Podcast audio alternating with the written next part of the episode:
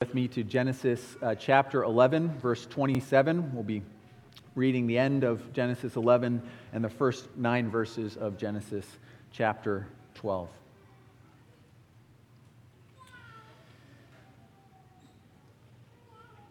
Here's God's word. Now, these are the generations of Terah. Terah fathered Abram, Nahor, and Haran, and Haran fathered Lot. Haran died in the presence of his father Terah in the land of his kindred in Ur of the Chaldeans. And Abram and Nahor took wives. The name of Abram's wife was Sarai, and the name of Nahor's wife, Milcah, the daughter of Haran, the father of Milcah and Iscah. Now Sarai was barren, she had no child. Terah took Abram his son, and Lot the son of Haran, his grandson, and Sarai his daughter in law, his son Abram's wife. And they went forth together from Ur of the Chaldeans to go into the land of Canaan. But when they came to Haran, they settled there. The days of Terah were 205 years, and Terah died in Haran. Now the Lord said to Abram, Abram, Go from your country and your kindred and your father's house to the land that I will show you. And I will make of you a great nation, and I will bless you and make your name great, so that you will be a blessing. I will bless those who bless you, and him who dishonors you I will curse. And in you all the families of the earth shall be blessed.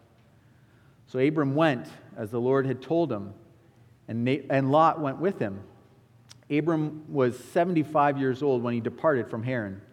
And Abram took Sarai his wife, and Lot his brother's son, and all their possessions that they had gathered, and the people that they had acquired in Haran, and they set out to go to the land of Canaan.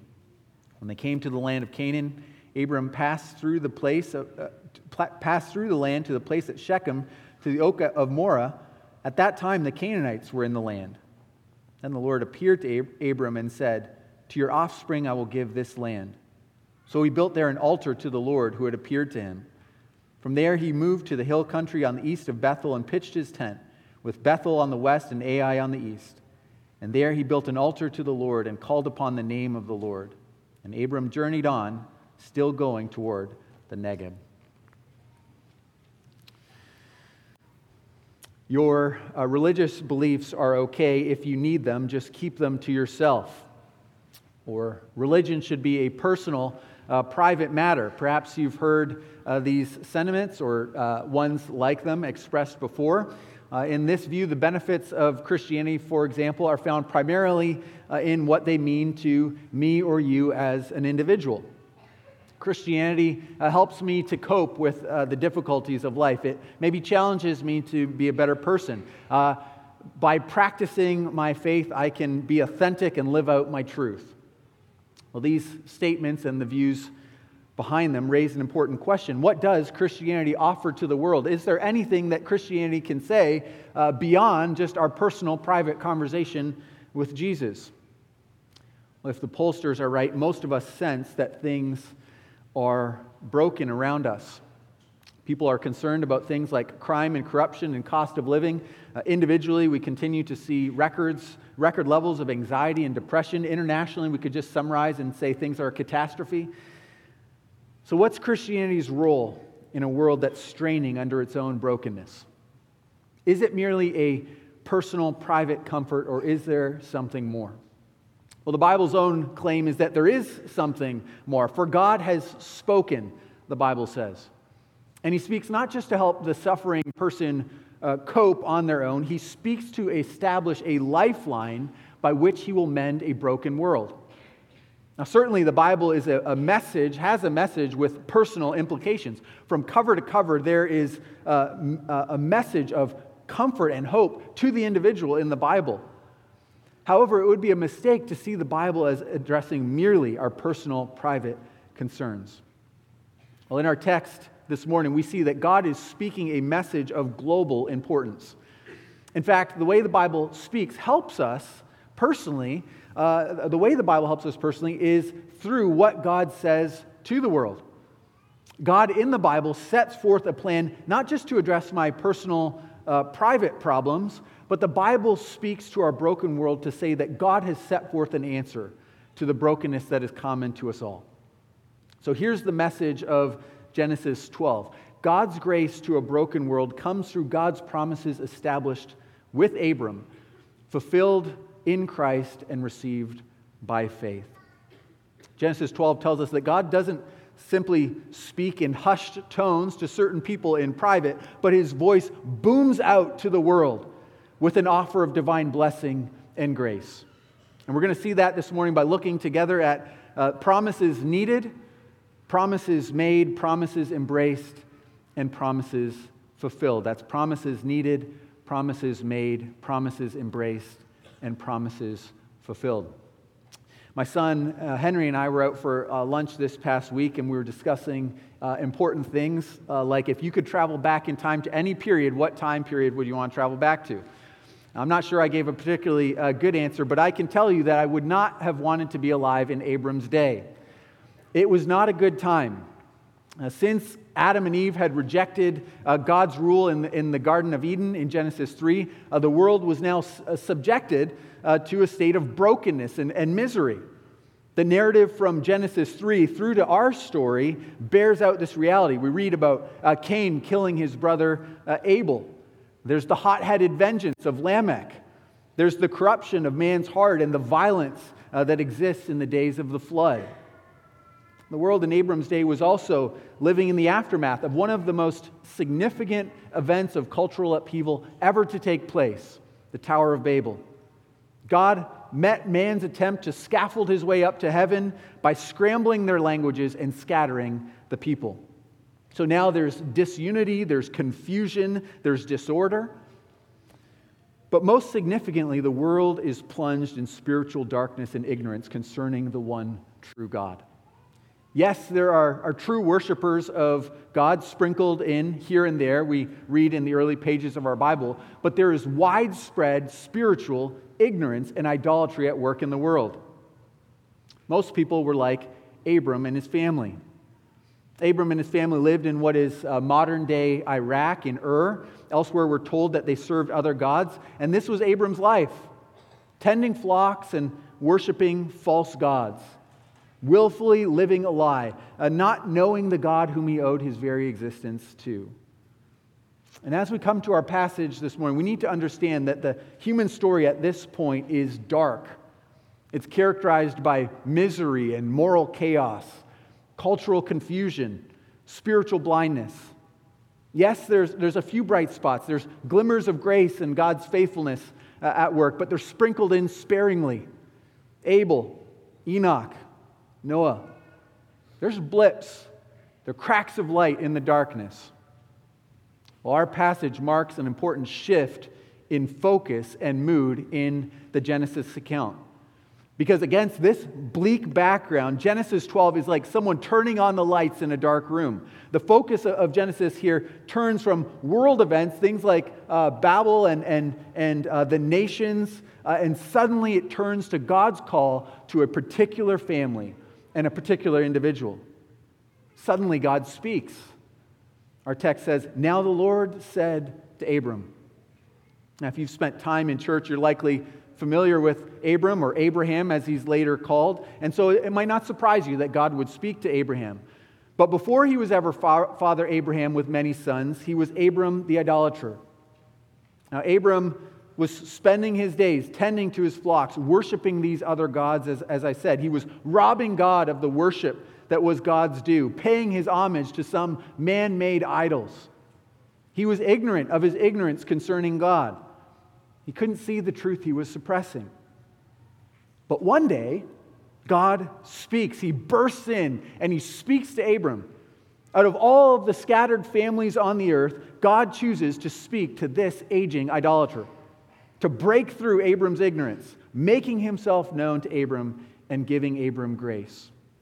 And what happens here is really a, pattern of the experience of, of every Christian. We're alienated from God, our hearts are, are turned away from God. Maybe though we've been born in a Christian home, yet our hearts are still not naturally submissive to God. We esteem many things, any things, more than we do God. And this is how it is until God comes to us and he makes himself known. What we see in our story is that God doesn't just make himself known to Abram God announces his intentions to bless Abram. And God's blessings to Abram come in the form of at least two promises. There's a promise to give Abram a people and a promise to give Abram a place, a land. So, this is our second point promises made. Now, that these are the main promises that God makes to Abram at, at, at, this point is demonstrated because there's a repeated pattern in our passage. Maybe, maybe you noticed it. We see it twice. First, we're given a problem, then, we're given God's promise, and then we're given Abram's response. So, problem, promise, response. And the author of Genesis is, is uh, shining a spotlight on at least two problems in our passage so that we can see the splendor of God's promise that comes. And in this way, we're supposed to see something about the way that God tends to work. We're meant to see that God uh, tends to work through bleak and dire circumstances. If we might say it this way, God is attracted to the places that are bleak and seemingly hopeless because he loves to punch through dead ends. Scripture is filled with examples of God doing uh, just that. Think of the captivity of Israel in Egypt and the Red Sea crossing, or the giants in the land of Canaan, or the Savior being born to a virgin. Think of the death of Christ and his resurrection. It's often the case that God works in the darkest moments and in the most unexpected places. These are the places that God delights to show up and to show his power. And that's what we see in our passage. And so let's look at each problem and promise in turn. The first problem we see is in Genesis 11 30. Abram's wife, Sarai, is unable to have children. Now, our author puts it quite bluntly. He says, Now Sarai was barren, she had no child. The force of this statement is like driving a car and then suddenly, without warning, while the car is still in motion, shifting from drive to park. Because all of the momentum in Genesis to this point has been on multiplication and expansion. God had said to Adam and Eve in the garden, Be fruitful and multiply, fill the earth and subdue it. In Genesis 4, we read about the line of Cain and his offspring. Genesis 5, we read about the line of Abram and Seth, his son. We have family lines in Genesis 10, uh, the line of Noah, and again in, in Genesis 11. So we're reading Genesis and it's children, children, children, suddenly no children. There's just, for the first time, introduced into the, the biblical record the problem of barrenness. Now, this is a significant problem. It's a significant problem because of the heartache, of course, that this would have uh, caused Abram and Sarai. As those who, will, uh, who, who have endured it will attest to, infertility is a painful circumstance. But Sarai's barrenness is particularly significant because of the promise that God was about to make. God comes to Abram and he t- tells him in verse 2 Go, leave your land, leave your father's household. I'm going to make you into a great nation or great people. We've already heard that Sarai is barren. We'll learn a few verses later that Abram is advanced in years, most likely, when he receives this promise. So, this is not the blessing that we would expect God to, to give to someone. Yet God promises to make Abram fruitful and, and to multiply him. But here's the thing we need to see about this promise the ultimate purpose of this promise was not more children. Uh, God didn't give Abram children because he felt sorry for him or uh, he didn't give him children as an end in itself. God's words to Abram make that very clear. God promises Abram offspring because his purpose is to bless Abram. And he wants to bless Abram so that he would be a blessing.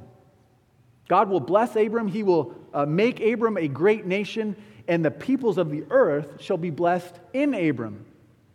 So, this encounter between Abram and God is not just about God showing grace to one man, to someone uh, just personally that he's coming to, but God is showing grace to a broken world. Genesis 12, God is establishing a beachhead from which divine grace will make its advance. Now, maybe an illustration will be helpful here. The Nile River, is in Egypt, uh, uh, uh, the Nile River in Egypt has remarkable power. The climate in Egypt is uh, very hot. Uh, the general conditions of the region would uh, make it very inhospitable to growing crops or living there, except for the Nile. Flowing from the south, uh, the Nile cuts through the land of Egypt, uh, and it establishes an essential lifeline for the people. Nile regularly will, will flood, and it provides fresh soil to farmers so they can grow their crops and irrigate the areas around the river. Uh, one uh, aerial shot that I looked at uh, of the Nile this week uh, starkly illustrated the Nile's life giving power. Because in the middle of this vast expanse of the yellow sands of desert, there runs this ribbon of blue and green. The Nile River, and on either side of it is life, crops, trees. You can go on Google Maps uh, and look. It, it's really fascinating. Look at a satellite view of the Nile. Thousands upon thousands of square miles of lifeless desert. But in that desert, a river has been established that gives life to all that come into contact with it. That's why 95% of Egypt's 100 million people live along the banks of the Nile River. The Nile cuts through this barren terrain, and it's the source of life there. Well, this is sort of what God is doing in Genesis 12. God comes and he attaches his promise to Abram's line. Sin has left our world uh, in a state of utter misery. We're confused, violent, spiritually darkened, alienated from God. And God, in a manner of speaking, uh, he, he's, uh, he's coming to this lifeless, spiritually lifeless, morally depraved, existential desert. And he's establishing a river of blessing. But God chooses Abram out of all the nations of the earth, and he establishes Abram as the, the source or the headwaters. He declares his intention to fix Abram's offspring as the channel through whom he would bring life and blessing out to the world.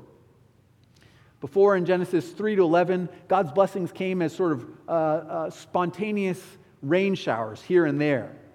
But now Abram shows up, and God carves out a river that will wind through human history to bring his grace. Now, if you live in Egypt and you need to find water, you go to the Nile. After Genesis 12, if you live in a broken world and you need to find grace, you go to the river of blessings in Abram's offspring. In Genesis 12, grace is given an address. God graciously comes and he says, Here, now, this is the place to which you can come and you will find life and blessing. This is the first promise that God gives, and it's the promise that God will overcome the, uh, the problem of a lifeless womb to give life to the world. The second problem is found in verse 6. Abram and Sarai, along uh, with Abram's father and nephew, leave the land of Ur. Uh, they travel along the Euphrates River to Haran, and uh, there's a rich pasture land in, in Haran, and there Abram and his people stay a while. Eventually, Abram's father dies, and uh, then the Lord tells Abram, okay, you've got to keep moving. And he leads them to Shechem in Canaan, right in the middle of modern day Israel. And verse 6 tells us at that time, the Canaanites were in the land. Now, various Canaanite groups lived in the land at that time. Many uh, lived in strong, occupied, uh, uh fortified cities. There were different kings of city states uh, muscling one another for power and control. Now, you got to understand, there, there were relatively a big, ill tempered fish swimming in these waters. And Abram was not one of those fish. And yet, no sooner has the author drawn our attention uh, to the inhabitants of the land than he pans the camera over to Abram. And he, he shows us an encounter between Abram and God. This time, though, God doesn't just speak, he, he appears visibly to Abram. And in the Bible, these appearances of God, sometimes we read about uh, appearances of God, theophanies, uh, and, and these are places where God visibly shows up, and he does that to underscore, to, to punctuate a point that he intends to make, something he's going to do. And here, God appears to underscore an important promise. We see it in verse 7. God says, To your offspring, I will give this land. Now, it's a remarkable promise because, on the one hand, again, it seems so uh, unlikely. Abram has newly migrated to this land. He's a wandering shepherd. His strength would uh, almost certainly pale in comparison to the, the rulers of the area around him. But it's even more remarkable because of what the promise of land would mean. This land promise dominates Old Testament thinking. One Bible scholar put it this way one cannot exaggerate how important the image of land was to the Old Testament mind and heart. He goes on to say the promise of land is a virtual obsession for Abram and his descendants. It's the locus of longing, it's one of the chief objects of hope for believers in the Old Testament. This promise of land, the allure of the land, was about more than just getting a piece of of real estate, embedded in this promise was the idea of being given a place to settle, of finding rest, of being home. And though the Canaanites occupied the land, God appears to Abram and he says, Your offspring will possess this land. Well, how does Abram respond to these two mammoth promises? Well, this is our third point a promise embraced. First, Abram responds by believing God. He trusts that God will do as he's promised. Abram responds in faith. Consider Abram's response to his first encounter with God. God tells Abram, uh, Leave your house, your extended family, your friends, leave the gods of your father's household, and go. He doesn't give Abram an address. He doesn't say, plug this into Google Maps. He says, go to the land that I will show you. And he sends Abram uh, without a map, but with a promise I'm going to make you into a great nation, I'm going to bless you. And Abram's response is to believe God and his promise. We see this in verse 4. As, uh, or, uh, in verse 4, rather. So Abram went as the Lord had told him. Now, it's important for us to see that Abram's faith is expressed uh, not as a vague intellectual uh, uh, acceptance of some interesting idea. Now, too often, that's how we think about faith. We think about faith as an idea that we can agree is, is true or likely true. But let me ask what does it mean for you to have faith? Is this how you think about it? I think J.I. Packer has, has, put it well when he says that faith is not merely a confident and optimistic mindset, nor is it just an agreement that maybe some doctrine is true or a confidence uh, in God without a commitment to God. Faith is knowing what God has promised, it's agreeing that those promises are true, and then it's personally relying upon those promises. So if you're a soldier, uh, faith is not merely knowing the battle plan, it's not merely agreeing to the battle plan, it's putting your life on the line because you trust the battle plan. You trust that your fellow soldiers, they're going to have your back, that reinforcements will arrive when they're supposed to, uh, that the intel that you've received is good. You might be a little anxious about the battle, you might have some reservations, but faith is, is exhibited as you commit yourself to the battle plan. Well, likewise, Abram's faith is displayed as he takes God at his word and he goes. He relies on, on God to be true to his promises. Abram may have had all sorts of questions. We, we can imagine some of them. God, where are you taking me? God, I'm already eligible for the seniors discount when we go out to eat. I mean, how is this children thing going to work? Right? God, do we really have to move? Can't we just do it right here?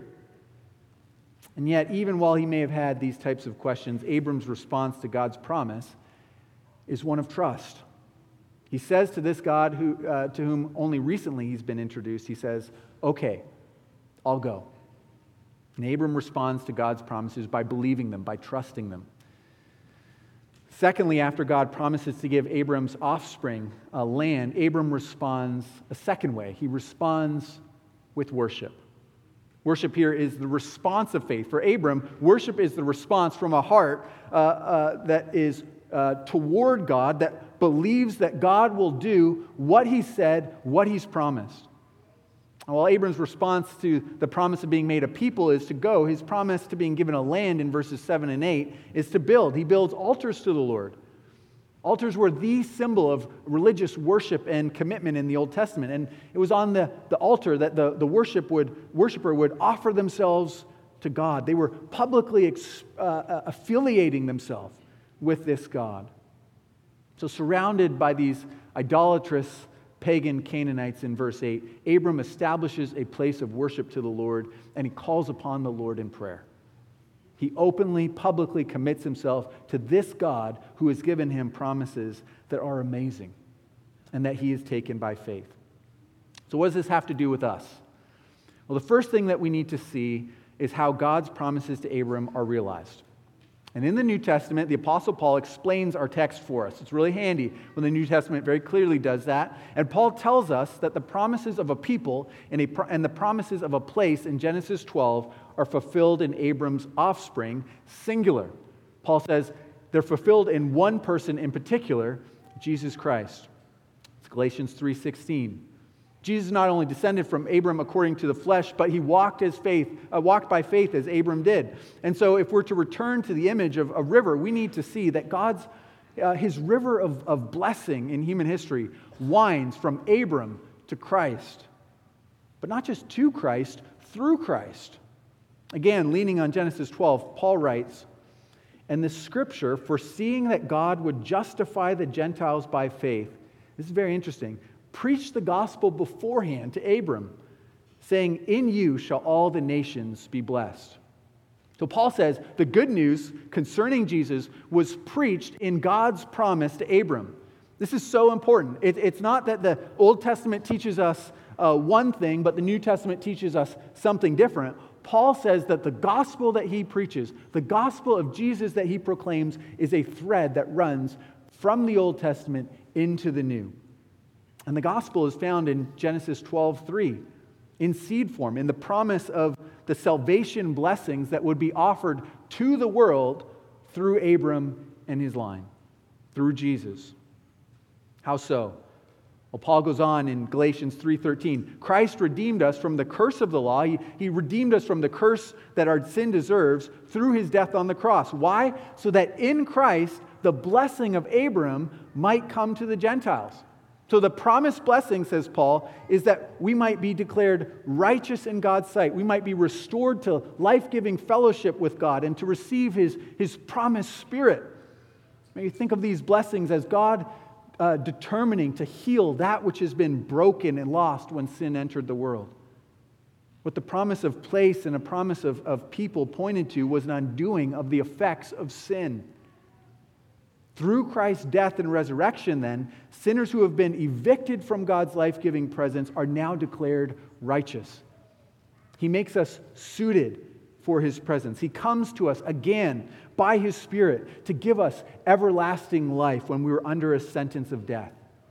He secures for us not a, not a strip of land, but a place in the new heavens and the new earth. Ethnic Israel and the strip of land along the Mediterranean, they're just visible placeholders that pointed us to even bigger and better promises. And now, in the crucified offspring of Abram, these promises are refracted out to the world. Like the delta of a river, that grace is, is the grace that's found in Abram's offspring now goes out. It's flowing to people all around the world. God's grace flows out from Christ as, he's offer, as he offers himself to a world that's still broken by sin. Christ flows out to the world now by his Spirit to bring life where there's only death. So that around us in the world, there's little communities that are, are popping up, being given real, everlasting life and peace in Jesus. Now, here's the thing like with the Nile, whether you benefit from the life giving channel of, of, uh, uh, of life or the source of life is determined by where you stand in relation to it. Doesn't matter uh, where you live now or where you want to be, life is not found where you want it Life is found within the banks of that river. To benefit from it, you need to have access to it. And so it is with God's grace to a broken world. Paul says that the way that we have access to the blessings of, of Abraham is through faith and through faith alone. It's those who are of faith who are, are sons of Abraham. It's those who are united to Christ through faith that are Abraham's offspring and who receive the promised blessing of God.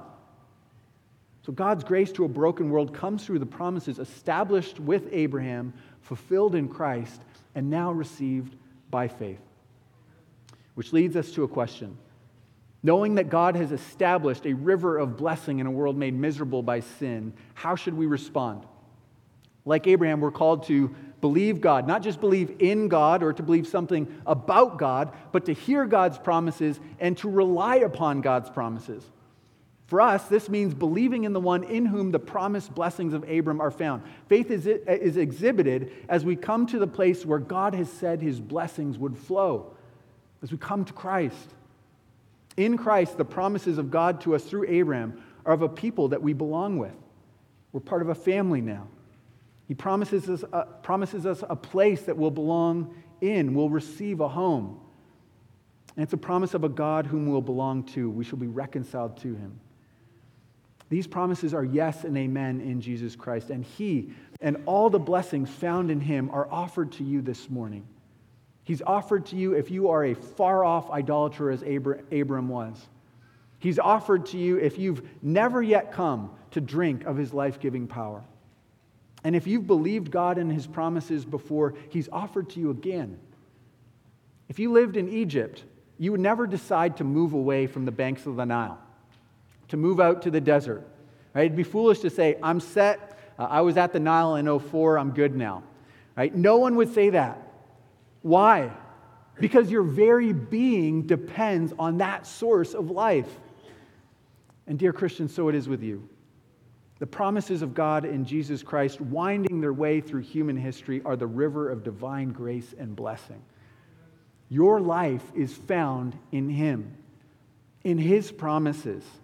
And He's offered to you again this morning so that you can drink again and again and again of His grace.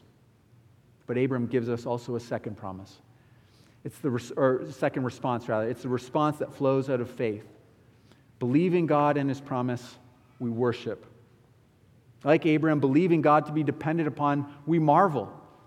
In the midst of, of the world, we express our love filled devotion to this gracious God. Holding on to His promise, we call on Him in prayer.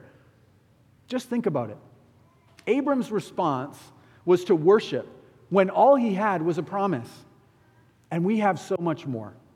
We've got the first installment of the fulfillment of these promises in Christ. All around the world today, there are millions of people who are sons and daughters of Abram through faith in Jesus Christ. If you're a Christian today, you're only a Christian because God's promise of blessing, his river of, of blessing and life, uh, has flown to you. That, that, you. that you have been blessed in Abram and in Abram's line. And through the death and resurrection of Jesus, he secured for us a place, a home in the new heavens and the new earth, a place of security and peace and rest, a land of blessing where everything broken is finally mended. God has not only made promises, but He is keeping them in Christ Jesus. And in Jesus Christ, God's grace and His blessing have not only flowed down to me and to you, but they've gone out to the world a message that there is a place and there is now a person where grace and divine blessing may be found in a broken world if you would only receive it by faith. So let's pray for that now and let's continue celebrating those promises. Amen. Father in heaven, as we come to you, we thank you for your precious uh, promises of grace to us. And we thank you for the gospel, which we see uh, coming to Abram, a promise that in Abram's offspring you would bring blessing and grace to a world mired in sin and misery.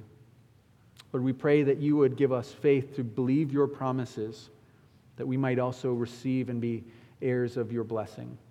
And we pray, Lord, that we might share and speak of that blessing with those around us, saying that in a world that experiences much brokenness and pain, there is a place where grace and healing may be found. We pray all this in Jesus' name. Amen. You please uh, stand with me as we uh, sing together our song of response, celebrating the grace of God together.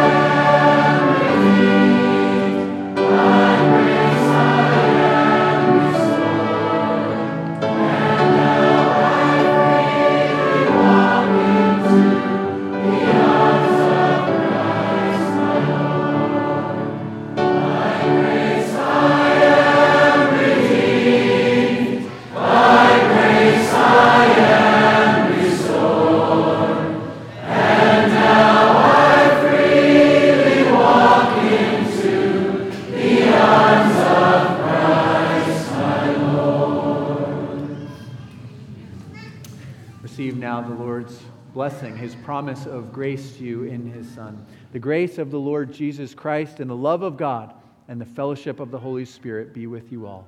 Amen.